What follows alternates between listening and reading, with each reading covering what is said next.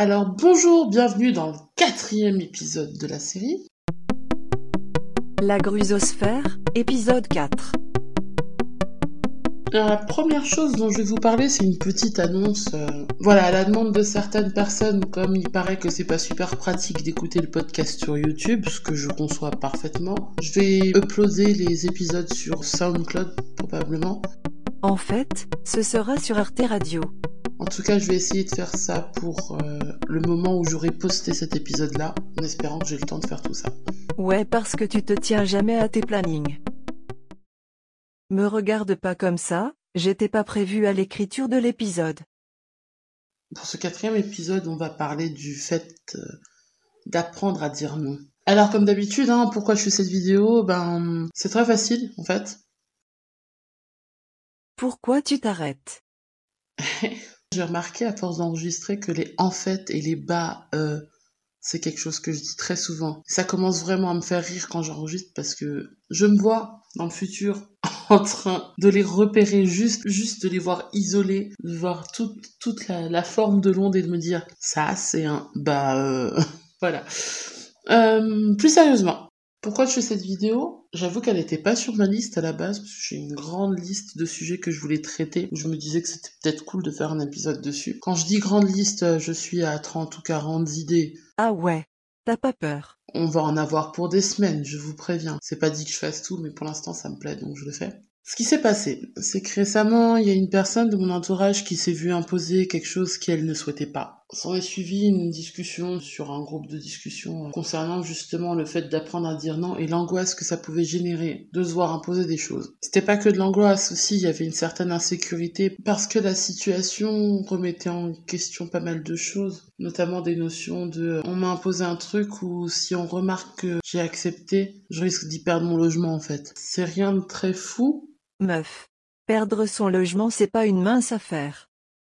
Grosso modo, j'ai un ami qui vit dans une cité étudiante et donc qui a des règles à respecter, notamment le fait de ne pas inviter quelqu'un à dormir chez lui. Mais il s'avère qu'une personne s'est imposée sans le prévenir. Cette personne lui a bien fait comprendre que qu'elle allait dormir sur place. Alors que si la personne se prenait un contrôle, il perdait directement son logement. Assez angoissant, grosse insécurité pour lui, et très difficile de dire non et de dire juste tu dégages. Je te fais un bisou à toi qui m'a autorisé à parler brièvement de ça et voilà ce qui a motivé un peu ce- cet épisode. Je tenais donc à parler de ces situations où l'on se trouve du côté des personnes à qui on propose, à qui on impose quelque chose. Il existe aussi l'inverse, c'est-à-dire lorsqu'on est la personne qui propose ou qui impose. Ça, ça pourrait donner lieu à un autre épisode. Pour l'instant, c'est vraiment je suis la personne qui est en position de recevoir la demande ou d'imposition de la demande. Comment je réagis lorsque je ne veux pas, lorsque je ne suis pas d'accord. Ce qui va se passer, c'est que je vais vous présenter plusieurs cas de réaction de notre part, en tant que personne qui reçoit, face à une proposition ou une imposition. Pour chaque cas, je vais essayer de donner le message que ça peut renvoyer et les réactions que cela peut provoquer, et si possible, essayer de voir comment on établit une, une façon de réagir, comment on, arrive à monter une stratégie pour sortir de ces cas-là qui nous empêchent de nous affirmer. Alors je pense que j'ai recensé 6 ou 7 cas, je sais pas exactement parce que pendant l'écriture j'en ai rajouté. J'avoue que c'est pas non plus le truc le plus clair, mais j'ai essayé un peu d'expliciter ce que j'y voyais. Du coup, je vais couper l'épisode en deux parce que euh, 6 cas c'est déjà énorme. Quand j'ai commencé à écrire l'épisode, j'ai vu la longueur du document et je me suis dit ça va juste pas être possible parce que d'habitude, quand je fais l'équivalent de 3 pages, je me retrouve avec une heure d'enregistrement, voire deux heures que j'essaie de réduire. Dernier épisode, j'en avais pour 3 heures d'enregistrement en tout. Ça prend en compte tous les temps morts, les moments où je parle à mon chat, Faut que t'arrêtes avec ton chat,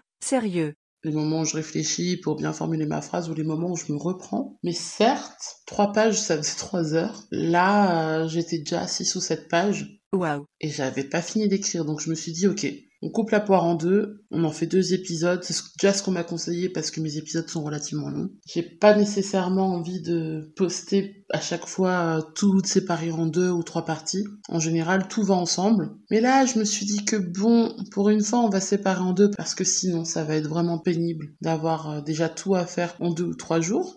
Alors il faut savoir que Gruse a un planning et qu'elle devait faire ça en trois jours, mais que. La vie quoi. Sachant que à chaque fois, j'y passe pas mal d'heures. ouais, c'est pas grave, on va séparer en deux parties et puis on fera les trois, quatre premiers cas maintenant et la prochaine fois on parlera des cas ensuite et puis j'introduirai euh, d'autres notions encore. Donc voici la première partie de cet épisode qui est d'apprendre à dire non. Avant de donner tous ces cas dont je vous ai parlé, je vais d'abord faire un petit topo sur la différence que je mets sur la proposition et l'imposition. Même si les définitions peuvent paraître très claires déjà juste avec les mots, je préfère quand même revenir dessus très brièvement parce que ce sera toujours beaucoup plus clair si on y revient dessus. La proposition, c'est quand on émet une envie et qu'on laisse entendre ou qu'on exprime clairement qu'on attend de l'autre un retour sur cette envie. Il existe plusieurs façons de le faire, qui sont plus ou moins bienveillantes ou malveillantes, mais j'irai pas dans le détail non plus de cette notion de bienveillance et de malveillance aujourd'hui. Je pense que cela pourra faire l'objet d'une explication plus profonde dans le cadre d'un épisode sur le consentement, celui dont je vous ai parlé tout à l'heure. Et puis bah, hein, vous connaissez la chanson, hein. si ça vous intéresse, N'hésitez pas à laisser des messages ou des commentaires, à me le dire, faites-le moi savoir. Quand vous vous exprimez sur ces sujets-là, savoir euh, est-ce qu'il y a quelque chose qui vous intéresserait que j'aborde, ça va juste me faciliter mon planning pour savoir peut-être que je place ça en premier avant ça. Sinon, ça va dépendre de mon envie, de ma motivation et de voir si j'arrive à tenir le rythme que j'ai pour l'instant. La réponse est non. On va en revenir sur la proposition, c'est exprimer ou laisser entendre qu'il y a une envie en attente d'une réponse éventuelle. L'imposition, c'est pas vraiment pareil. Hein. Il y a aussi une envie, mais il s'agit d'amener notre envie comme quelque chose qui va se réaliser, comme une affirmation, et comme une vérité et non une demande. Ça rappelle le premier épisode.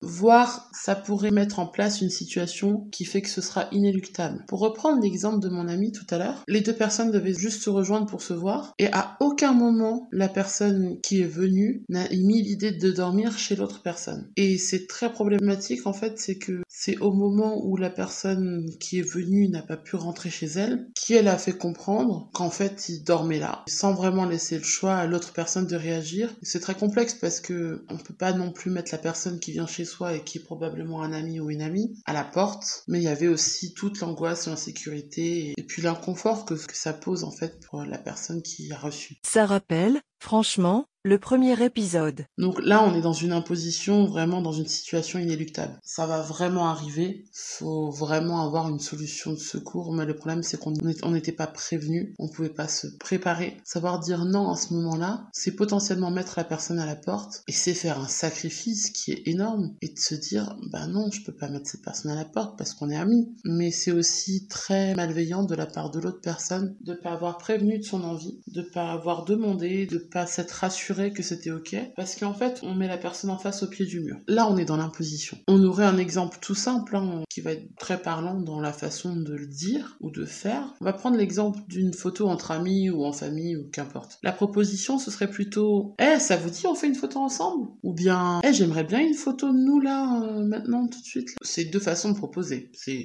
j'exprime mon envie. L'imposition, ce serait plutôt, allez, on va faire une photo. Ça change déjà un peu la teneur de l'envie. Hein. C'est de l'envie qui est déjà à moitié réalisée. Et il y a aussi le cas où carrément en fait on va prendre la photo sans laisser le temps aux personnes de réagir. Allez hop, bim, photo. Peut-être que je suis contre le fait qu'on prenne en photo en fait, mais on m'a pas demandé mon avis et je suis mal à l'aise avec ça. Je ferai la distinction entre la proposition qui éventuellement attend une réponse, éventuellement, qui attend un accord, un désaccord, éventuellement, et l'imposition qui ne va pas se soucier de ce désaccord ou de cet accord. Maintenant qu'on est un peu clair sur ça, on va s'attarder aux différents cas. J'ai essayé de faire un peu graduel. Est-ce que c'est pertinent ou pas, je ne sais pas, mais c'est comme ça que je le présente. Le premier cas, ça reste le plus, ce que j'appellerais le niveau le plus bas. Je parle toujours de cas où on nous propose ou on nous impose quelque chose et qu'on ne sait pas si on est d'accord ou si on est en désaccord. La personne qui propose ou impose ne sait pas si l'autre est d'accord ou non. Parce que pour moi, le fait de ne pas savoir devrait donner un nom d'office. Dans le doute, on évite. Ça demande peut-être une réflexion ou ça demande explicitation. Donc le premier cas, ce serait de dire oui alors qu'on pense non mais qu'on est trop trop peu sûr de soi ou alors qu'on a peur de décevoir, ou alors qu'on veut paraître gentil, ou qu'on veut être gentil, ou alors qu'on est gentil. On dit oui sans même savoir dans quoi on s'engage, et on dit oui sans y avoir réfléchi des fois. Là, je vais vous donner un exemple très bête. Je vais le mettre en, source. Grosso modo, il y a le cas, par exemple, dans un film. Je sais pas si vous vous rappelez, un film qui s'appelle Food Irene avec Jim Carrey, où le mec est très gentil, et en fait, il se laisse faire, et une chose en entraînant une autre, les événements qui lui arrivent vont lui provoquer euh, vont lui déclarer en fait sa schizophrénie. Je reviendrai pas sur le film parce que je l'ai vu il y a super longtemps, je me souviens particulièrement d'une scène. C'est une scène où en fait il est à la caisse, il a ses courses quoi, et il y a une femme de sa ville qui vient et qui lui fait euh, Je suis désolée, je suis très pressée, est-ce que ça te dérange pas que je passe? C'est demander gentiment, tout ça, c'est très difficile de dire non. Et il lui dit oui. Et là débarque, elle appelle ses gosses et débarque euh, deux gosses avec deux, deux caddies pleins. Et là tu te Ah ouais quand même, il savait pas dans quoi il s'engageait. Et en vrai, est-ce que ça aurait été plus facile pour lui de dire non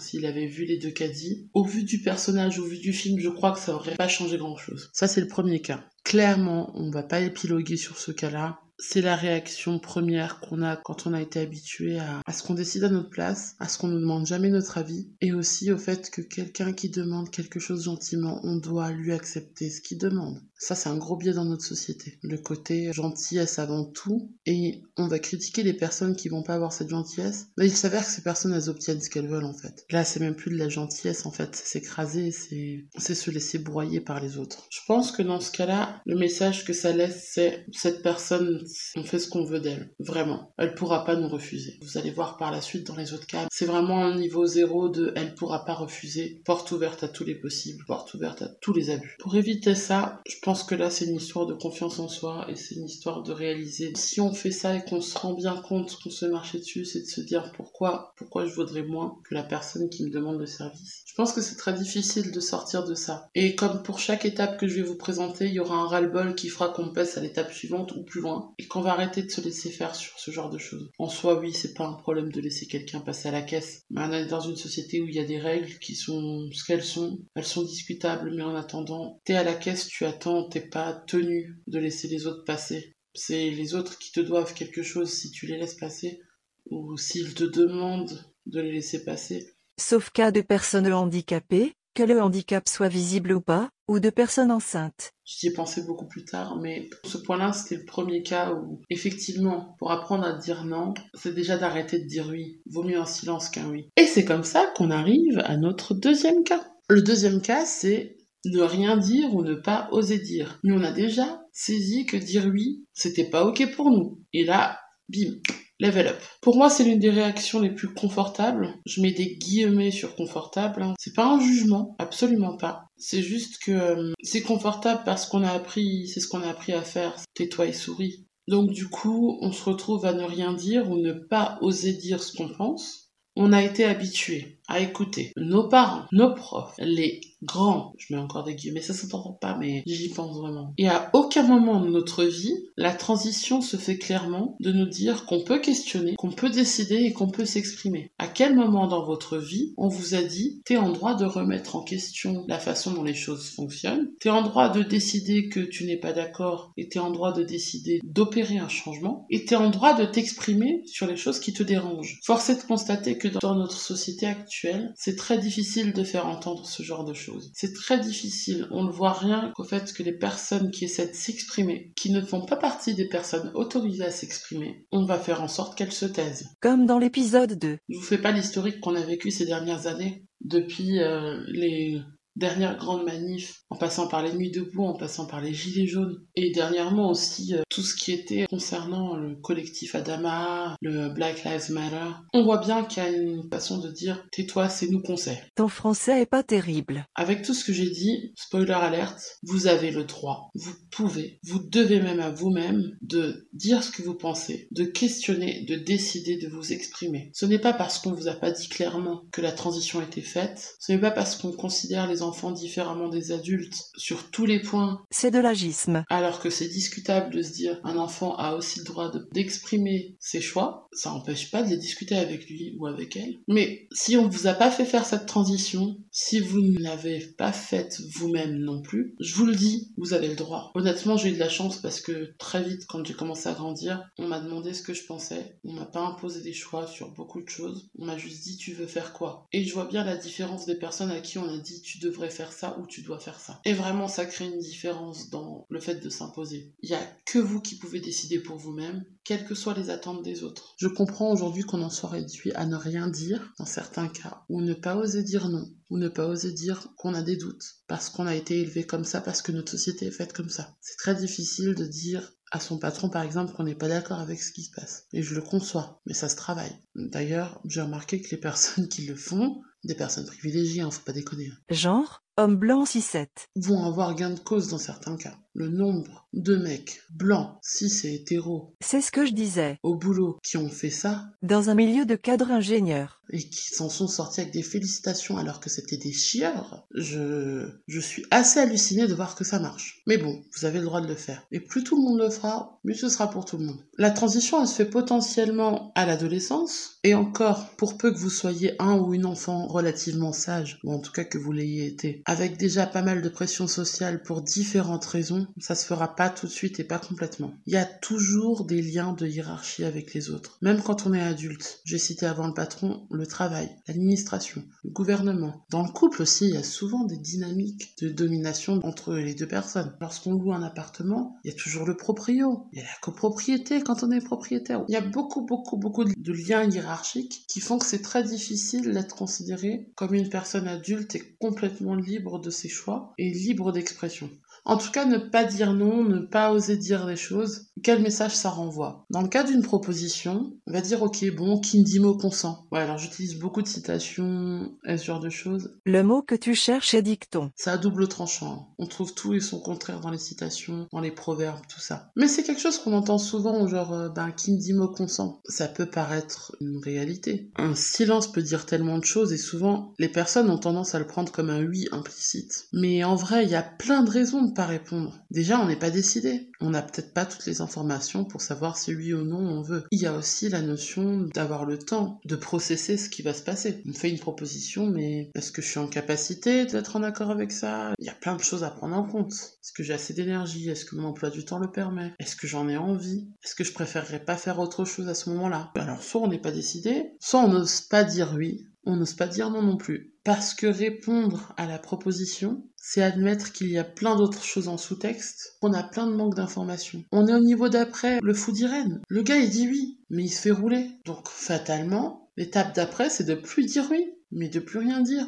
Parce qu'on n'ose pas dire non. Parce que c'est être méchant que de dire non. On espère que l'autre en face va le comprendre. Et surtout le prendre en compte. Dans le cas d'une imposition, il y a un rapport un peu plus brutal qui se met en place. Si déjà dans un cas de proposition, on n'ose pas trop s'affirmer, et même si on aurait osé s'affirmer quand on nous le demande, là on a un petit niveau au-dessus, c'est-à-dire qu'on prend la décision pour nous. C'est l'autre qui prend la décision pour nous. Ce qui rend plus difficile de donner son désaccord ou son accord. Notez bien que j'essaie de parler de désaccord en premier et non pas d'accord. Pourquoi? Parce que j'estime que si la réponse de l'accord n'est pas claire, c'est que ça reste dans le cadre du désaccord. Plus simplement, je vais tenter de prendre d'office la position qui n'aura pas d'impact sur la personne en face de moi, lorsque je fais une proposition ou une imposition. Et en fait, quand on commence à observer toutes nos interactions, on se rend compte que c'est vraiment, vraiment, vraiment pas évident déjà de le réaliser. Et qu'en vrai, on vit des situations comme ça tous les jours. Donc, mon but, c'est d'essayer de rendre comme étant la norme le désaccord avant tout. Le silence est un désaccord. Pour contrer ce genre de cas. Comment ça peut être pris le fait de pas pas répondre? Ça va arriver une fois avec des personnes qu'on voit tous les jours, de notre famille, de nos amis, de nos collègues. On nous propose quelque chose, on dit rien. C'est pris pour un oui. On estime que vous devez le faire. Je vais vous donner un exemple, enfin une succession d'exemples avec une personne. Enfin c'est une succession d'anecdotes concernant une personne de mon entourage que j'ai connue en master. Je suis chez moi. Ça sonne. Il y a une amie. Là vous les entendez les guillemets? Une amie qui vient pour me voir ou pour passer boire le café. Elle prévient pas. En fait, elle faisait ça souvent. Si elle avait fait une proposition, ça aurait été je peux monter ou alors elle croise le voisin et là elle rentre dans l'immeuble, toque directement à la porte et elle passe pas l'interphone. Elle peut m'entendre chez moi et donc il y a aucun moyen de l'éviter. L'évitement aussi c'est une façon de ne pas avoir à répondre. Mais du coup, ça peut empêcher de, de, se faire imposer des choses. Enfin bref. Là, je peux pas l'éviter. Faut savoir qu'elle avait vraiment l'habitude de s'imposer. Ou de venir à l'improviste et que c'est pour moi une grande source d'angoisse. On n'est pas tous égaux face à différents événements. Là, j'ai ouvert la porte, j'étais bien obligée. Elle sait pas dire non. Du coup, j'ose pas. Elle rentre, elle squatte, je suis mal et je prends sur moi. J'avais prévu d'autres choses. J'avais pas prévu, mon esprit n'avait pas envisagé ça pour la journée. Ça m'a foutu en l'air l'après-midi. Et ça peut me mettre euh, mal pendant plusieurs jours. Mais j'ai pris sur moi. J'ai pris sur moi.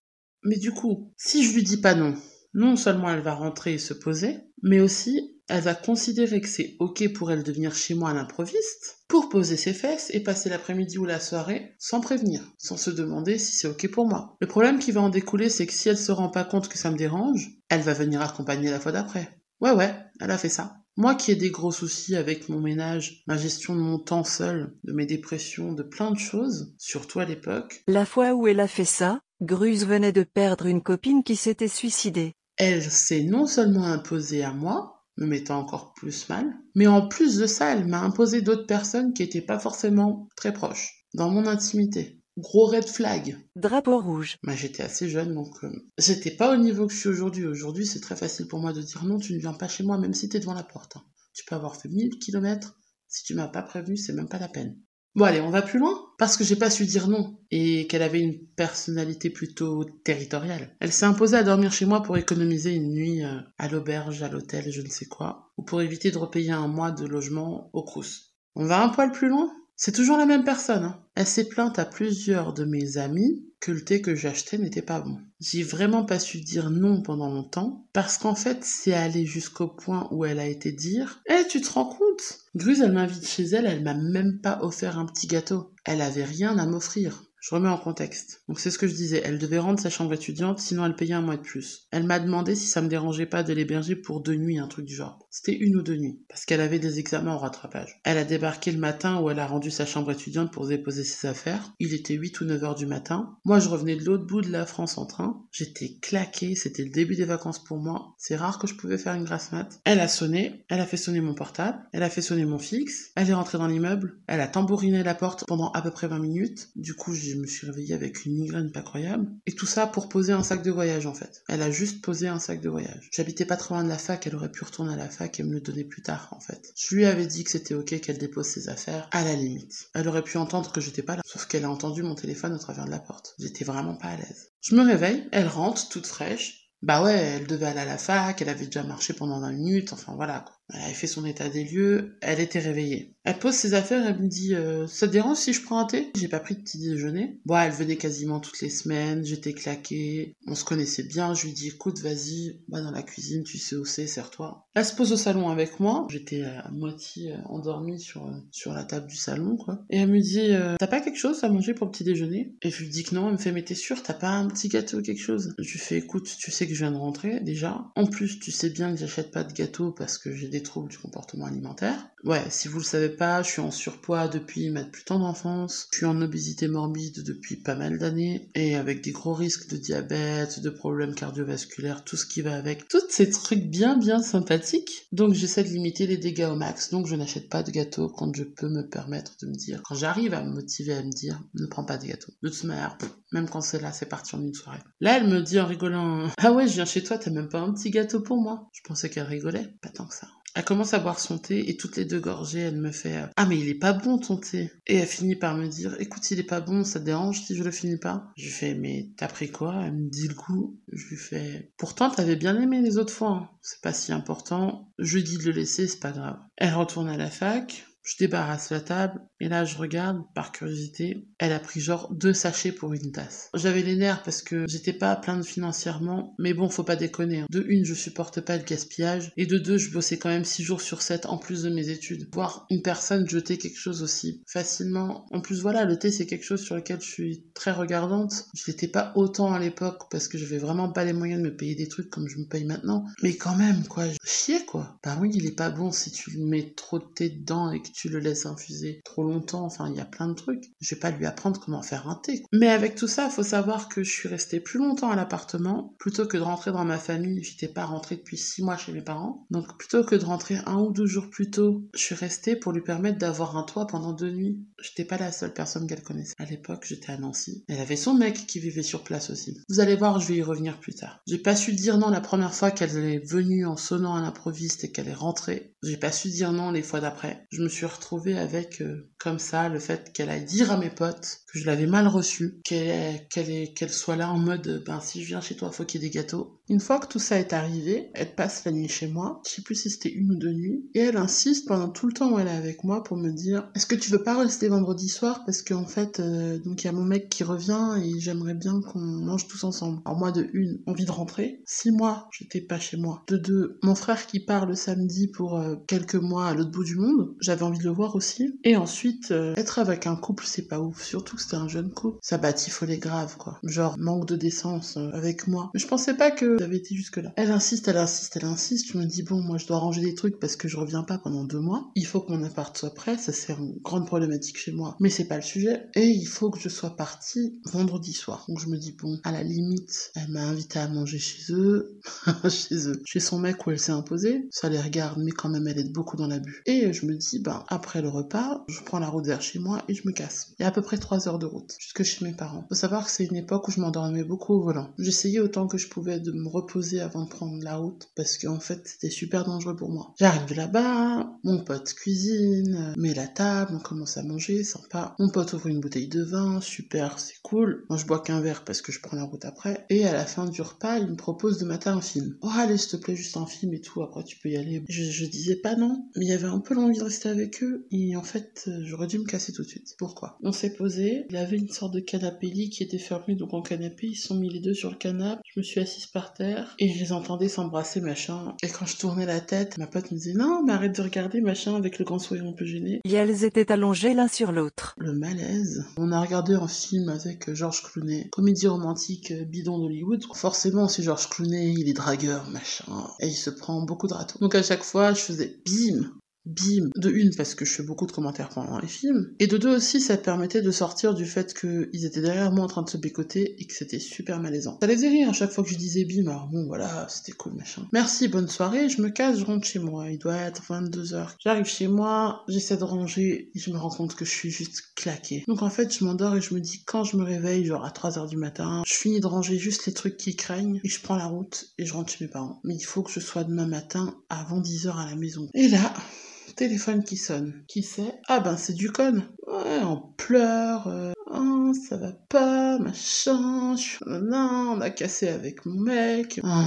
Alors la meuf qui veut aller à la gare pour attendre le train, j'aurais dû la laisser. En fait, j'aurais dû la laisser, j'aurais dû pas m'en mêler, ça me regarde pas. Il est 23h, ça fait 3 jours que je dois être rentrée. Tu me fous que des emmerdes. Et qu'est-ce que je fais? Bonne poire, parce que je ne sais pas dire non, parce que j'ai plutôt tendance à dire oui. Ah, c'était moi quand j'avais 23-24 ans. Eh ben, je lui dis, bouge pas, je te recherche. Tu vas pas traîner dans la rue jusqu'à 5h, 6h du matin. Je vais la chercher. Alors, elle a toutes ses affaires, on met tout dans mon coffre. Je la ramène chez moi. Ouin, ouin, ouin, et mon mec, ouin, ouin, ouin, nanana. C'était une histoire pas possible. Ce qui s'est passé, c'est que elle avait l'habitude de se bécoter avec son ancien mec, sauf qu'elle voulait rester vierge, qu'elle venait d'Algérie, faut rester vierge, tout ça. Et en fait, ben, ils se bécotaient, machin, et il s'avérait que mon pote, parce qu'à la base c'était mon ami, que mon pote était précoce. Ils étaient en train de se bécoter, et elle, elle voulait pas aller jusqu'au bout. Lui, il était d'accord avec ça, sauf qu'à un moment donné, il a éjaculé, elle était au-dessus de lui, et il avait sur son pyjama. Déjà, lui expliquer qu'elle tomberait pas enceinte alors qu'elle était habillée, qu'elle avait un pyjama, une culotte, machin, que même si elle flippait, enfin ça se testait, elle s'énervait avec lui parce qu'il l'a pas prévenu, ouais, mais en fait, lui, il maîtrisait pas ça non plus. C'est pas comme si c'était volontaire. Je connaissais pas mal ce mec-là, et franchement, c'était le mec qui voulait absolument pas faire du mal aux gens.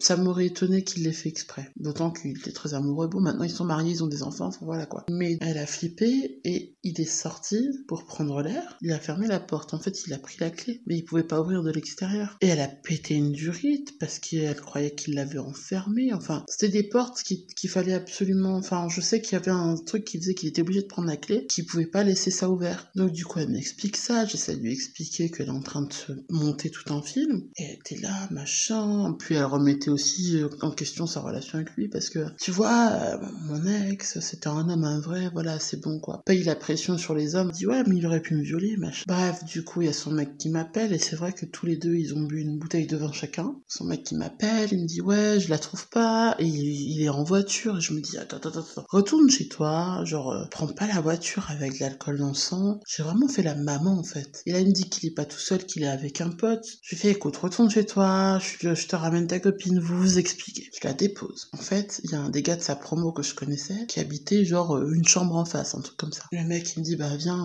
on, s'est posé, on a maté un film, et on est resté à discuter sur son lit euh, tout le temps où les deux autres s'expliquaient. Et au bout de deux heures, ils sont revenus toquer. Ah, c'est bon, on s'est expliqué. Nouveau les grands, grands sourires, machin. C'est bon, tout se passe bien. Bah là, je retourne à ma voiture, je rends les affaires à la meuf, qu'elle puisse les mettre dans la voiture de son mec. Et en fait, euh, au moment où j'arrive à la voiture, il fait déjà jour. Mais genre, c'est pas le lever du soleil, il fait jour. Et donc, grand sourire, machin. ah, bonnes vacances, rentre bien et tout. Je regarde, je fais, bah maintenant, je vais partir s'endormir, quoi. Au moment où j'allais partir, on se dit au revoir, elle fait, euh, mais tout ça, c'est à cause, en rigolant, hein. Elle dit en rigolant, euh, mais tout ça, c'est la faute de tes bimes. Ok, je ne suis pas responsable de votre couple. Je ne suis pas responsable de ce que vous faites dans votre couple. Pourquoi c'est de ma faute? Je viens juste de me mettre en danger. Je suis rentrée, j'ai pris mes affaires, donc j'ai laissé l'appart dans un état pas croyable. J'ai pris la route, je me suis endormie à plusieurs reprises sur la route. J'ai dû me mettre sur le bas-côté plusieurs fois. Je me souviens m'être mise sur le côté à un moment donné entre deux platanes, de m'être endormie et de sentir à chaque fois qu'une voiture me passait à côté. Alors que si j'avais pas accepté, si j'avais juste dit non, tu déposes pas tes affaires chez moi, tout ça pour un sac, juste tu ne déposes pas tes affaires chez moi, bah, j'aurais pas eu à rester plus longtemps, j'aurais pas eu à subir le gaspillage, j'aurais pas eu à subir le fait de m'être mise grave en danger et d'avoir fait une nuit blanche pour un couple qui ne me regarde pas. Parce qu'en plus de ça, derrière elle m'a redemandé service, où elle m'a fait comprendre que je pouvais pas dire non. Ah mais tu comprends, on est amis, moi je l'aurais fait pour toi. Ah bah je l'ai raconté aussi. On a dû revenir à Nancy la dernière année. Et au début, elle avait émis l'idée qu'elle vienne chez moi chaque semaine, tous les mardis, pour aller à, pour aller à son cours. J'étais là, genre, contrairement à avant, déjà, j'avais plus un appart, j'avais une chambre, une chambre dans un appart-hôtel. J'avais pas le droit d'héberger des gens. Et euh, non, en fait. Vu ce qu'elle m'avait fait, non. Et finalement, elle est pas venue, elle est juste venue pour les examens. Et elle m'a dit, ouais, je l'aurais fait pour toi et tout. Et je me suis dit, ah, ouais, c'est vrai que mais grosso modo, elle est revenue, elle m'a demandé, je l'ai hébergée. Moi, je suis pas allée aux examens finalement parce que ça s'est passé mal cette année-là. Elle révisait chez moi, j'étais là genre, euh, ben ok, faut pas faire de bruit, faut lui faire à manger, parce que je vais pas la recevoir comme ça. Non, grosso modo, je l'ai accueillie chez moi pour qu'elle puisse réviser et aller, à ses examens alors que moi, j'avais pas à faire ça. Non, et le lendemain, elle est pas venue, elle est pas revenue, alors je l'attendais. Elle m'a pas répondu à mes SMS. Elle a quand même pris une nuit à l'auberge de jeunesse. Le surlendemain, quand elle était dans le train, elle m'a envoyé un message du genre Alors quand c'est pour toi, c'est pas grave, mais quand c'est pour moi, c'est grave. Euh, Moi, j'ai pas besoin d'amis comme toi. Grosso modo, elle m'a viré de ses amis. Parce que là, en fait, il y avait plus aucun moyen qu'elle ait besoin de moi. En fait, quand elle est venue, elle a voulu prendre un coussin qui n'avait pas de tête d'oreiller parce que je l'avais pas remis dessus et que c'était dans la voiture. Elle a voulu le mettre entre elle et le mur, sauf que le mur c'était crépi et que c'était 60 euros la caution du coussin. Et donc, quand elle a voulu le prendre, je lui ai dit non, non, prends pas le coussin comme ça, tiens, euh, j'avais donné une couverture. Je lui ai dit mets ça autour. Qu'entre temps, je me suis endormie, c'était en ligne place. Fallait qu'on dorme à deux. Donc j'attendais qu'elle se décide à se coucher pour pouvoir me coucher, puisqu'on devait mettre le matelas par terre pour pouvoir dormir à peu près correctement. Et en fait, je me suis endormie sur le lit euh, en attendant qu'elle arrête. Comme je me suis mise à ronfler, elle m'a donné le coussin et je me suis endormie sur le coussin et m'a reproché en fait que si c'était pour moi, c'était pas grave. Meuf, j'étais endormie de une, de deux. Mon argent au celui de mon père, c'est l'argent de mon père. C'est pas ton père. Son père, il aurait pu lui payer l'hôtel, l'auberge de jeunesse. Elle les avait les sous parce que ils vivaient à deux. Ils ont touché, pendant qu'ils étaient en stage à deux, euh, plus qu'une convention. Ils ont touché pas mal d'argent aussi en partant. Donc, au final, moi, j'ai payé euh, des loyers à 800 euros pendant que j'étais en stage.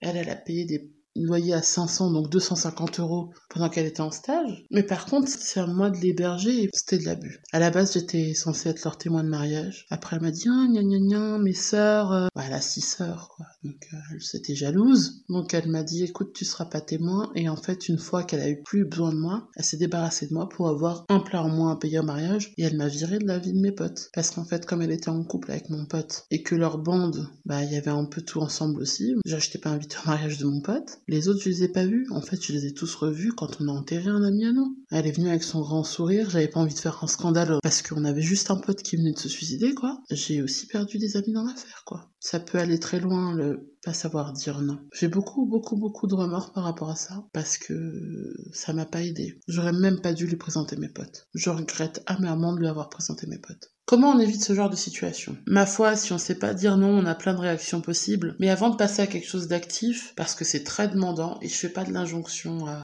devoir dire non, j'essaie juste de vous ouvrir des questionnements. Est-ce que ça peut vous aider à éviter ce genre de situation? J'espère. En fait, on peut commencer à se questionner et à voir à quelles questions on peut répondre parmi certaines que je vais vous donner et puis vous pouvez en rajouter d'autres. C'est pas exhaustif. Est-ce que cette situation vous convient déjà? Est-ce que ça me convient qu'elle vienne chez moi? J'étais capable de dire hmm, moyen. Si vous êtes sur le hmm, moyen, c'est non, hein. clairement. Écoutez-vous quoi. Si vous êtes en mode moyen, c'est que vous n'êtes pas convaincu. C'est pour ça que j'ai dit désaccord avant l'accord.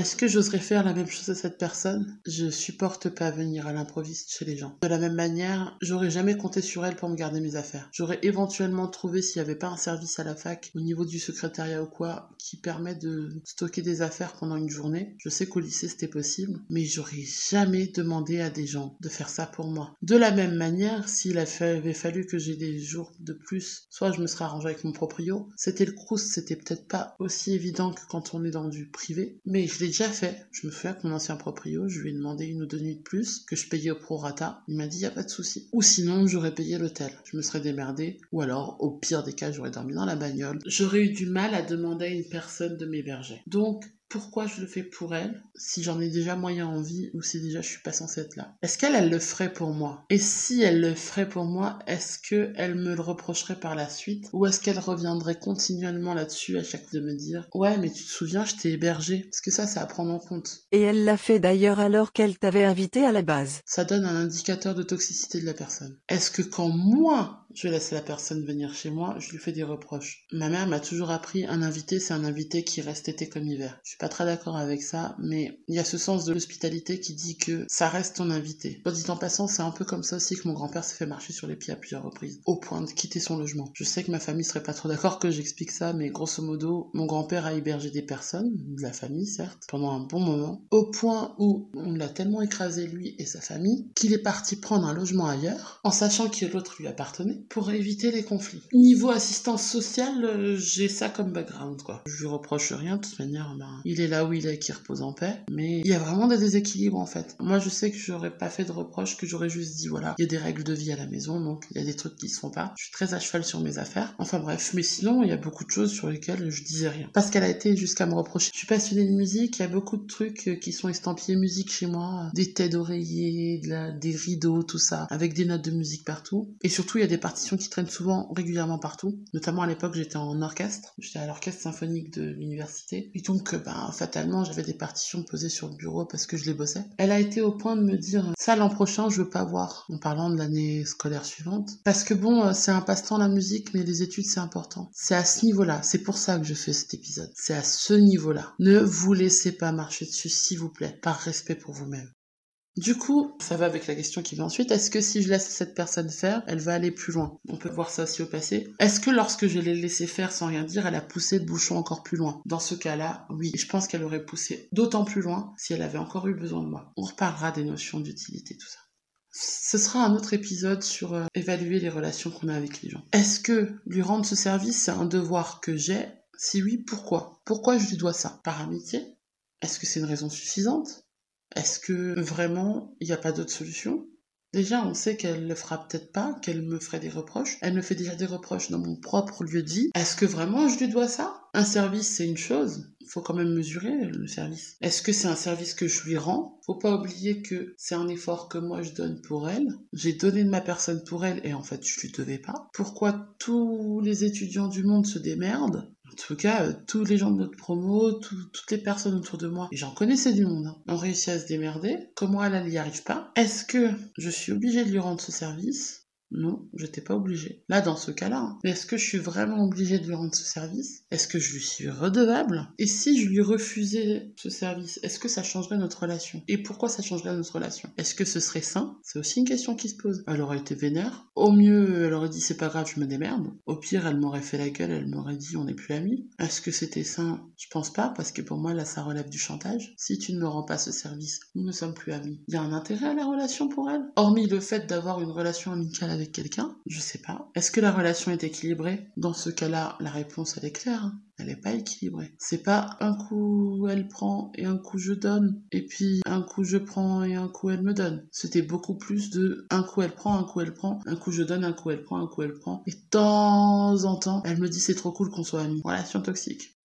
Est-ce que c'est grave si je lui dis non? Ça permet aussi d'évaluer la situation. Si c'est grave que je dise non, c'est grave que je ne prenne pas des décisions en fonction de la personne en face. Est-ce que notre niveau de relation justifiait ça, même dans une relation de couple? Est-ce qu'on est en droit, quand on est en couple avec une personne, de lui dire je ne suis pas capable de t'héberger, je ne te fais pas assez confiance pour te laisser mes clés, ou je ne suis pas là donc je ne t'hébergerai pas. Ça se questionne. Et une autre question qu'on peut se poser, c'est qu'est-ce qui me manque pour lui dire non la prochaine fois? Est-ce qu'il me manquait de l'assurance? Est-ce qu'il manquait de la confiance en moi? Est-ce qu'il me manquait de la sérénité d'esprit? Est-ce que le contexte, la façon dont elle me l'a demandé, voire imposé, m'a empêché de dire non et qu'elle a tout mis en place pour m'empêcher de dire non? Est-ce qu'elle a justifié avec des vrais ou de faux arguments le fait qu'elle m'impose ça ou qu'elle me le propose? Est-ce que sa proposition laissait d'autres réponses que oui, ou pas, quelle est la façon dont elle l'a présenté. Ça se questionne. N'hésitez pas à vous rappeler de situations qui vous ont mis mal à l'aise après coup ou pendant. Essayez de vous demander comment on en est arrivé là, comment la personne en face a réagi. Ce que j'ai souvent réalisé, c'est que quand on a l'habitude d'être une personne gentille et qui se laisse faire, on est surtout à observer nos réactions et de se dire mais j'ai réagi comme ça et à l'autoculpabilisation parce qu'on est dans une société où on apprend que la culpabilité elle vient de nous-mêmes pour essayer d'effacer le fait qu'il y a beaucoup de choses qui se jouent à d'autres niveaux. Ça, c'est un sujet qu'il faut que je rajoute sur ma liste. La culpabilisation. Dans notre société, c'est un vrai thème. C'est quelque chose qui est infusé dans toutes les strates. Commentaires, tout ça, blablabla. Bla, bla, bla. Euh, culpabilisation, ça m'intéresse. Parce que j'ai beaucoup de choses à dire là-dessus aussi. Il y a mon papa, ouais, encore lui. Mais bon, pareil, j'ai pas encore coupé le cordon avec mes parents, donc euh, il me dit toujours un truc, c'est que pour résoudre une situation, on voit qu'il y a un problème, on se demande pourquoi. Et on se demande cinq fois pourquoi. C'est une technique qui est utilisée dans la résolution de problèmes en entreprise, par exemple. Alors, pourquoi cinq fois? Pourquoi j'ai rien répondu quand la personne m'a demandé? Parce que je sais pas si j'ai envie qu'elle vienne ou pas chez moi? Pourquoi je sais pas si j'ai envie? Parce qu'elle prend beaucoup de place? J'essaie de répondre par rapport à cette meuf, je me suis retenue de dire son prénom. On va l'appeler Ludivine. Pourquoi elle prend beaucoup de place. Et là, je me suis rendu compte que, ben, parce qu'elle m'impose souvent des choses et qu'elle me met mal à l'aise. Et pourquoi elle m'impose des choses? Et pourquoi elle me met mal à l'aise? Elle m'impose des choses, je pense, parce que je ne dis pas clairement que je suis pas décidée ou que dans le doute, je préfère pas. C'est une réponse, ça. Dans le doute, je préfère pas. Dans le doute, non. Et puis, elle me met mal à l'aise parce qu'elle prend souvent mon absence de réaction ou de réponse pour un oui. Et là, je suis capable de pointer le doigt sur un truc et de lui exprimer une chose. Écoute, euh, machine, euh, Julie, Ludivine, j'en sais rien. Quand je te réponds pas à une de tes demandes ou que je te laisse faire, ça veut pas toujours dire que je suis d'accord. Et peut-être que si j'avais dit ça plus tôt, on aurait évité bien des problèmes. Peut-être qu'elle aurait pas pris en compte, mais déjà, elle se rend compte qu'il y a un frein. Voilà pour le cas où on ne sait pas répondre, qu'on se mue dans le silence ou qu'on n'ose pas dire les choses.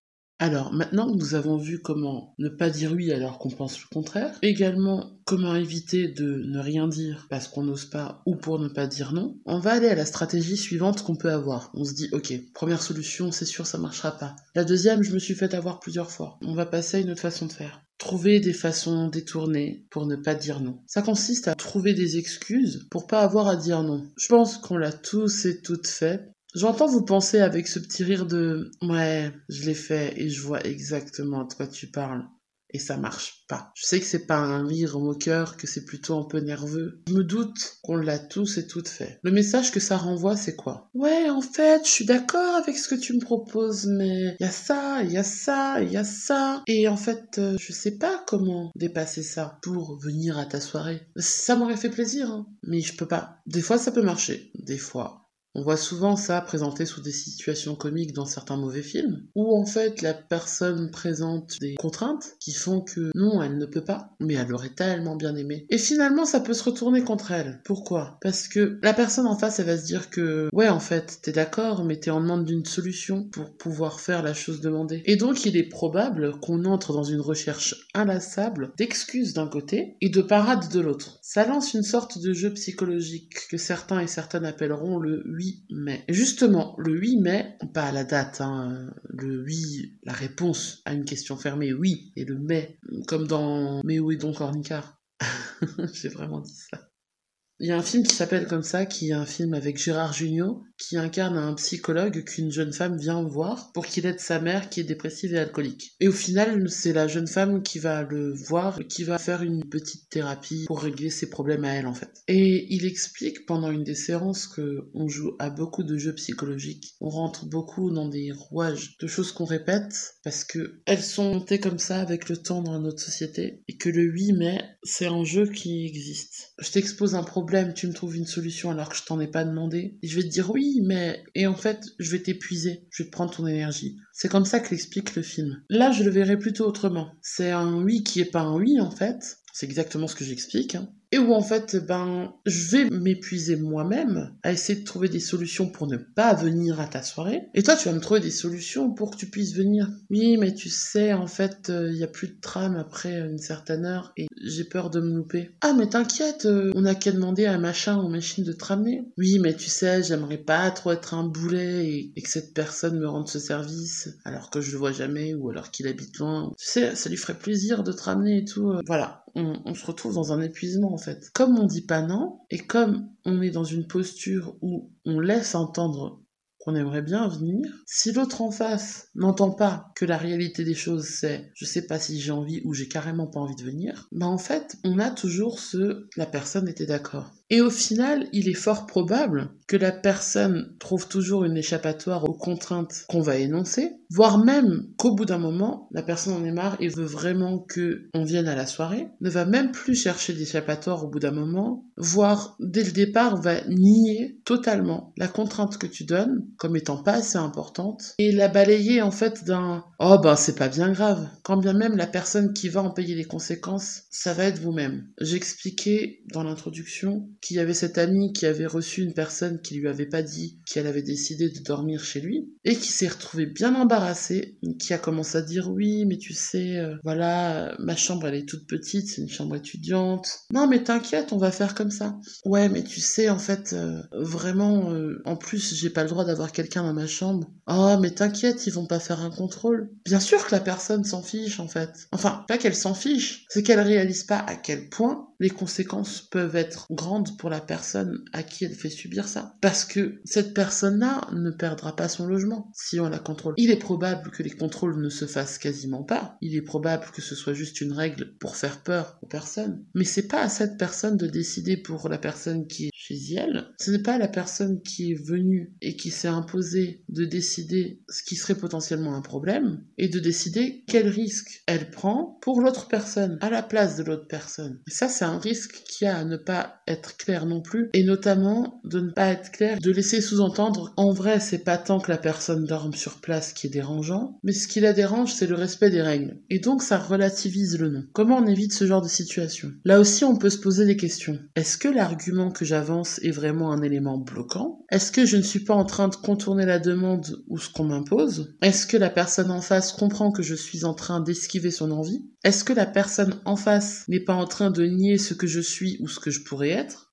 Je vais donner un exemple très bateau, mais qui est souvent utilisé. Je suis une meuf, un mec lourd vient me draguer. Ah nanana. Si je lui dis que j'ai un copain ça peut ne pas être un argument pour lui. Le fameux non mais je suis pas jaloux. C'est un peu la, le fait de nier ou de juste minimiser la chose. En vrai, est-ce que je suis obligé d'utiliser l'argument du fait que j'ai un copain pour que cette personne comprenne que j'ai juste pas envie d'être dragué par lui? Ou alors, il y a par exemple, c'est dans la même veine, s'il commence à poser des questions, non mais je suis lesbienne. Et en fait, le mec en a rien à foutre. Parce que pour lui, lesbienne c'est pas un argument on va parler un peu de lesbophobie, mais c'est vraiment. Euh, non, mais une lesbienne, c'est une meuf qui a pas connu le bon mec, quoi. Et ça n'a pas d'impact. Et au bout d'un moment, bon là, on est dans un cas très particulier parce que je me positionne dans des situations de drague lourde de mecs ultra relous. Donc en général, même un nom ferme est très difficile à entendre pour certains. Mais voilà, on a justement le déni en fait de ce que pourrait être la personne. Non, mais moi je m'en fiche, j'ai envie de te draguer et t'es lesbienne, ça me convient pas. Allez, petit balayage comme ça, c'est pas grave, gros déni est-ce que la personne en face n'est pas en train de nier ce que je suis ou ce que je pourrais être?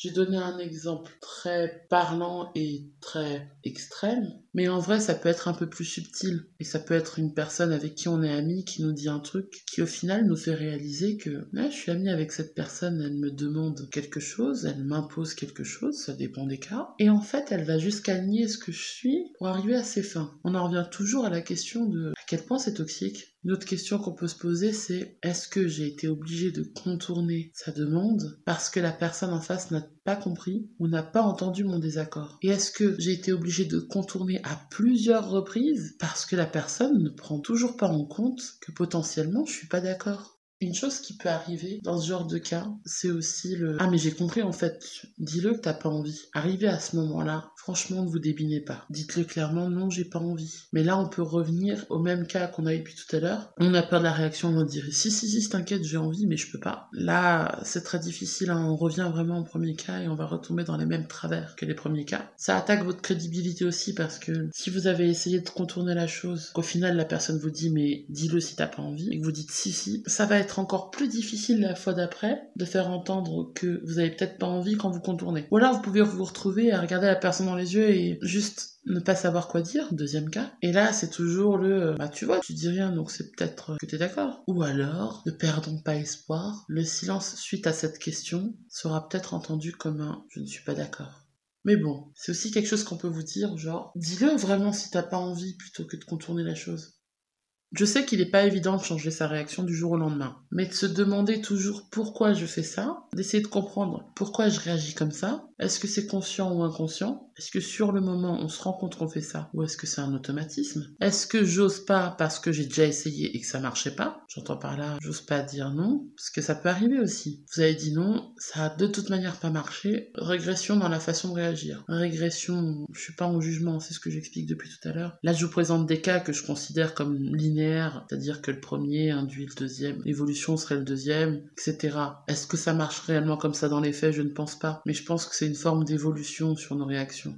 Si j'ai essayé un cas où je lui ai dit à la personne juste non et que la personne n'a pas écouté m'a quand même imposé la chose, peut-être qu'au bout d'un moment, on va finir par trouver des excuses. Ah, j'ai pas mis de trigger au début du de l'enregistrement, mais je pensais pas parler de ça. Mais est-ce que c'est pas ce qui arrive dans les couples lorsqu'il y a viol conjugal régulier? Vous savez, cette insistance que peuvent avoir, par exemple, dans les cadres de couples hétéros, l'insistance que peut avoir le mec à avoir son dû, je mets des guillemets. Non, mais on est ensemble, moi j'ai envie de coucher, tu me dois bien ça, quoi. Est-ce qu'au bout d'un moment, par perte d'énergie, au début on disait non, après on a quand même cédé ou on a été forcé, et au final, est-ce qu'on s'est pas retrouvé dans un cas où à force on dit plus rien, à force on trouve des excuses? Le fameux truc qu'on entendait souvent à la télé, dans les films, dans les séries, le non mais j'ai mal à la tête. Est-ce qu'on réagit comme ça parce qu'on a déjà essayé et que ça ne marchait pas? Ou est-ce que ça n'a pas marché avec une autre personne que celle qui nous fait la demande Et on a généralisé notre attitude? Parce qu'au final, on a tendance à réagir plus ou moins de la même manière avec les gens. Et il y a des personnes avec qui ça change c'est un peu toujours la même démarche. Mon objectif, en tout cas ma façon de réagir, ce serait plutôt de prendre conscience de pourquoi, de comment, de comprendre en fait ce qui s'est passé. Des fois, vous avez réagi comme ça, dans le but de vous aider à évoluer et de voir ce que vous voulez réellement. J'ai souvent entendu, moi je sais pas dire non en fait. Je sais même pas comment je peux faire ça. Ça viendra pas du jour au lendemain, c'est clair. Mais à force, à force de prendre des coups, soit on peut rester bloqué dans la boucle et continuer à réagir comme on réagit et se dire l'autre est un con, l'autre est une conne. C'est une façon de voir. On reste bouclé et on se dit ok c'est la faute de l'autre et c'est tout, sans se demander qu'est-ce que moi j'aurais pu faire à mon niveau pour que la situation change. Une interaction avec une personne, c'est toujours deux personnes. C'est deux boules un trait, quoi. C'est les deux personnes et l'interaction. On peut toujours faire quelque chose. On peut pas avoir des situations parfaites, mais à partir du moment où nous, on a fait tout ce qui était en notre pouvoir, là, on peut se dire que c'est plus notre faute. Si on détourne ou si on n'arrive pas à exprimer ce qu'on veut réellement, il y a toujours une information manquante pour l'autre. Je ne souhaite pas vous faire une injonction à changer non plus. J'essaie simplement d'analyser les cas de figure possibles que moi j'ai repérés, il en manque probablement, et de les décortiquer. Je le fais dans un premier lieu pour moi, parce que peut-être que ça va mener ma réflexion plus loin que ce que j'avais avant. Mine de rien, passer une heure, deux heures, trois heures à écrire les différents cas, essayer de voir un peu ce que je peux en dire, trouver les anecdotes qui vont bien, plus ensuite les enregistrer, essayer de parler le plus clairement possible. C'est pas évident. Franchement, c'est pas évident. C'est un gros exercice pour moi. Et en plus de ça, de devoir les découper pour en faire un épisode, comment dire que ça me laisse inchanger, c'est impossible. Ça me permet aussi d'y voir plus clair, parce que j'ai des schémas en tête, mais le fait de les poser, de les organiser, va m'aider à mieux analyser la situation derrière. Donc, dans un premier lieu, je le fais pour moi. Mais aussi, j'ai dans l'espoir que ça puisse aider des personnes, ne serait-ce qu'à réfléchir sur ce qu'elles en pensent en fait. Peut-être que tout ce que je dis là, il y a plein de gens qui sont pas d'accord. Et puis ma foi, faut pas hésiter à me le dire, de me dire ouais, mais moi il y a eu ça, c'est passé comme ça. De une, ça vous permet déjà de vous dire bah elle a raison, elle a tort, il y a ça qui va, il y a ça qui va pas, il y a ça qui va, il y a ça qui va pas. Ou de se dire ah là elle a parlé d'un truc en fait, ça m'était jamais arrivé ou je l'avais jamais vu comme ça. C'est une façon de voir les choses. Si ça vous aide, je trouve que c'est tout bénef. S'il y a des incohérences s'il y a des choses auxquelles j'ai pas pensé, s'il y a des choses que j'aurais pu simplifier, ou si vous avez simplement envie de partager, vous, une anecdote qui vous concerne, ou vous avez pas su dire non, ou alors une anecdote où vous l'avez réussi et à quel point c'était gratifiant, c'est bien aussi. Je vous encourage à venir me voir pour me faire des retours, à les mettre en commentaire pour que tout le monde les voit. C'est aucune obligation, j'impose rien à personne. Mais du coup, faites le savoir. Je le redis, des commentaires, du Twitter, des petits messages privés, quoi que ce soit, partagez votre expérience. Je l'ai expliqué dans un autre épisode, mon objectif c'est que les personnes expriment ce qu'elles ont envie d'exprimer. Partager sa propre expérience peut aider les autres aussi. C'est un truc que je trouve vraiment très puissant, donc vraiment n'hésitez pas. Maintenant qu'on a vu les cas où on n'arrive pas à dire non, on va commencer les cas où on dit non, mais il y a différentes façons de dire non, différentes façons de le faire accepter, de le faire entendre. Un des premiers cas que j'ai vu, que j'ai repéré, pour les cas où on dit non, et où je considère ça personnellement comme quelque chose de pas le plus sain non plus, c'est le non par agacement. Mettons, on vous fait une proposition, et que vous essayez d'esquiver, que vous répondez pas, tout ça, que la personne insiste parce qu'elle attend une réponse. Vous n'en donnez pas. On va pas parler de quelle réaction devrait avoir la personne, parce que je vous l'ai dit, on pourra parler du consentement autrement. Au bout d'un moment, la personne insiste tellement qu'il est possible que vous finissiez par dire non c'est bon laisse-moi tranquille dégage ta gueule un truc comme ça Un truc sur les nerfs. Quel message ça renvoie à la personne en face? Soit elle comprend, j'ai peut-être trop insisté, j'ai dû l'énerver, peut-être qu'elle veut pas, ou peut-être qu'elle me répondra plus tard, on va la laisser tranquille. Ça, c'est un des meilleurs des cas qui puisse arriver. Moi, je suis pessimiste, hein, je vois toujours le cas le plus chiant pour moi. Quel est le risque que j'ai de réagir comme ça? J'ai un pote qui me disait toujours, tout choix engendre un sacrifice. Donc j'essaie toujours de regarder le sacrifice potentiel d'une situation. Je dis toujours, euh, je me plante souvent, et puis j'y pense pas toujours. Oh, le chat.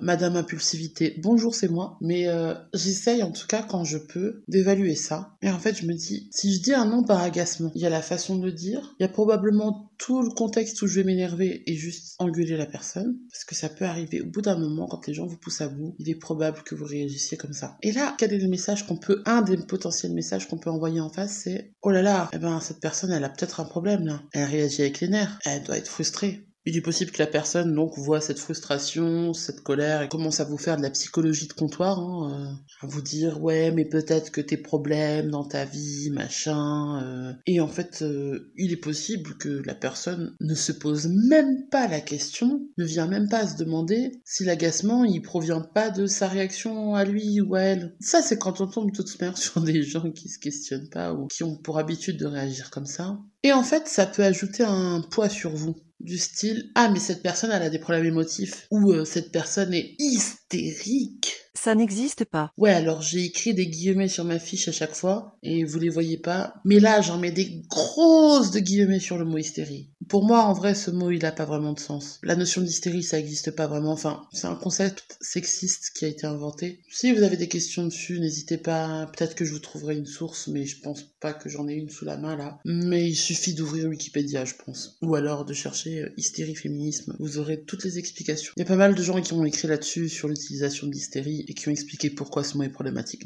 il est possible que la personne en face vous colle cette étiquette de Ah, t'es hystérique. Pour peu que vous soyez une femme, ça risque potentiellement de vous arriver. Je sais pas si on qualifie souvent les hommes d'hystériques. On va rajouter un peu ce passif sur vous, de dire ah mais en fait cette personne n'est pas stable, ce qui fait que ça va influencer les réactions que certaines personnes vont avoir vis-à-vis de vous par la suite. Dire non par agacement, ça peut aussi induire ça. Je rappelle juste à titre indicatif que mon analyse elle est pas complète, que les réactions peuvent être tout autres, comme je l'ai dit un peu tout à l'heure. Effectivement, la personne peut peut-être au bout d'un moment comprendre que là ça devient vraiment pénible, qu'on n'avait pas envie de dire non, mais que là on a été forcé de le dire, que la personne s'attendait à ce que l'implicite soit explicite. J'aime pas l'implicite. Là, je relève surtout ce qui pourrait être problématique. En fait, faut pas oublier que là, derrière, j'ai un argumentaire. Un argumentaire pour que, si c'est votre envie, vous ayez des arguments dans votre tête qui vous expliquent pourquoi dire non clairement est la meilleure des choses à faire. Pour vous éviter tous les problèmes que pourraient avoir les cas intermédiaires. Et surtout, pour vous rappeler que vous avez le droit de dire non, quel que soit le contexte, qu'il y a différentes façons de dire non, quel que soit le contexte, et que vous ayez cette possibilité dans votre tête de vous dire j'ai cette liberté-là, même si tout autour de vous vous pousse à ne pas le faire. Parce qu'il y a vraiment différentes façons d'amener un non. Ça, c'est une des façons que je considère pas comme étant la plus saine. Elle peut être efficace sur certaines personnalités. Du coup, comment on évite ce genre de situation? Déjà, si on est passé par les autres étapes les fois d'avant, par exemple avec la même personne ou des personnes du même groupe qui ont un peu des réactions similaires avec vous, c'est déjà un grand pas parce que le nom il est enfin sorti. Si on considère que tous les cas que j'ai cités jusqu'ici sont comme une continuité, vous arrivez enfin à dire non. Ce genre de situation vous a tellement fait... Et là, je mets de l'autocensure, hein je peux dire plein de mots que vous êtes capable de dire non. C'est pas la meilleure des façons à mon sens. Je rappelle que tout ce que je dis, et je le dis à chaque fois, c'est mon point de vue. Et ça reste une façon de faire où on peut continuer à vous appuyer dessus, à vous marcher dessus comme un paillasson. Et là, vous êtes un paillasson qui parle. Non, arrête. C'est déjà un grand progrès. Je me doute bien et je tiens à le préciser que ce continuum il va dépendre des domaines de la vie. Sur certaines choses ou dans certains domaines, on va être capable de savoir dire non plus facilement. Un exemple, pour beaucoup de gens, c'est beaucoup plus facile de dire non pour prêter de l'argent. Ce sera peut-être moins facile sur le fait d'héberger quelqu'un qui le demande ou qui l'impose. Ce sera encore plus difficile de dire non à son patron ou à sa patronne. Et effectivement, ben, la façon de le dire va beaucoup, beaucoup jouer. Donc je pense que si on souhaite un peu évaluer notre avancée sur ce point-là, sur le fait de savoir dire non, on peut toujours se demander, avec une personne ou dans un domaine particulier, cette personne, il y a deux ans, je la connaissais déjà. Comment j'aurais réagi face à une situation comme là, elle a fait il y a deux jours? Et comment j'ai réagi maintenant? Est-ce qu'il y a un changement? Est-ce qu'il y a deux ans, elle osait me faire des propositions similaires? Est-ce qu'elle était moins loin, plus loin? Je ne sais pas. Parce que ça bouge aussi de son côté? Et le curseur est pas toujours au même endroit. Est-ce qu'aujourd'hui, je réagis comme il y a deux ans? Et est-ce que sur une situation similaire, j'ai évolué ou pas? Est-ce que dans mon domaine familial, j'arrive plus facilement à me faire entendre sur des choses que je n'ai pas envie? Est-ce que c'est le cas dans mon boulot? Par exemple, pour moi, dans mon boulot, c'est très difficile par moment de savoir dire non. Il y a une plus grande pression, il y a une plus grande insécurité si des choses se passent mal. Pyramide de Maslow, c'est précarisant parce que si je perds mon boulot, ben je me retrouve dans une situation qui me dérange. Il y a une certaine sécurité, stabilité. Et j'ai du mal à dire non. Par contre, dans la famille, je sais que certaines personnes ne vont pas arrêter de m'aimer parce que je leur dis juste que je suis pas d'accord sur quelque chose qui me concerne, mais que j'ai essayé plein de façons. Je veux vraiment le Hein. Je peux vraiment utiliser ça comme exemple. Je disais rien sur certaines choses, je me laissais faire. Après, j'ai commencé à essayer de détourner le truc. Je n'ai pas fait ça longtemps. Mais maintenant, j'ai dit non. Avant, je disais non énervé très souvent. Et en fait, ça partait dans, dans les tours, ça partait en engueulade. Mais surtout, mon nom, il n'était pas crédible. Aujourd'hui, j'ai une autre approche. Ça fait partie des derniers cas que je vais vous citer dans la deuxième partie. Et ouais, je suis en train de teaser là. Je suis un peu, pas un cliffhanger, mais pas loin. En tout cas, j'essaie de vous tenir. Hein. dans la deuxième partie de l'épisode, je vous explique expliquerai les différentes façons de dire non que moi j'ai repéré dans ma vie, comment ça a évolué. Mais effectivement, au début, c'était un non par agacement ou c'était un non énervé, impulsif, qui montait tout de suite dans les motifs et qui fait que, qui faisait que tout le monde se braquait en fait. De dire non et de rester à cheval sur mon truc en mode euh, non, non, j'ai essayé, c'était souvent source de conflit. Aujourd'hui encore, j'ai des conflits dans ma famille. Mais au moins, je suis un peu plus sereine. Et donc, c'est ce que je vous disais. Et ben, il faudra attendre le deuxième épisode. Alors voilà pour cette première partie n'hésitez pas à commenter. Ah, le chat? À mettre des likes, parce que franchement ça fait plaisir. En vrai, je sais pas si ça change quelque chose, parce que je sais pas trop comment fonctionne exactement YouTube. J'avoue que c'est plus pour l'ego. Hein. Et à partager, ouais ouais, je rentre vraiment dans le YouTube game là. Avec les phrases toutes faites et tout. Ouais, allez-y, commentez, likez, partagez, Facebook, Twitter, tout ce que vous voulez. Non, en vrai, euh, vous faites ce que vous voulez. Je pars du principe que si vraiment mon contenu est pertinent, que vous le partagerez quand même. Après, je dis pas que ça l'est. Mais mon ego et moi, on, en a discuté et on s'était dit qu'on espérait quand même quelque part dans un coin que... Euh, Bref, je vous souhaite une bonne, bonne journée, bonne soirée et euh, à bientôt. Allez, ciao Salut les potipotes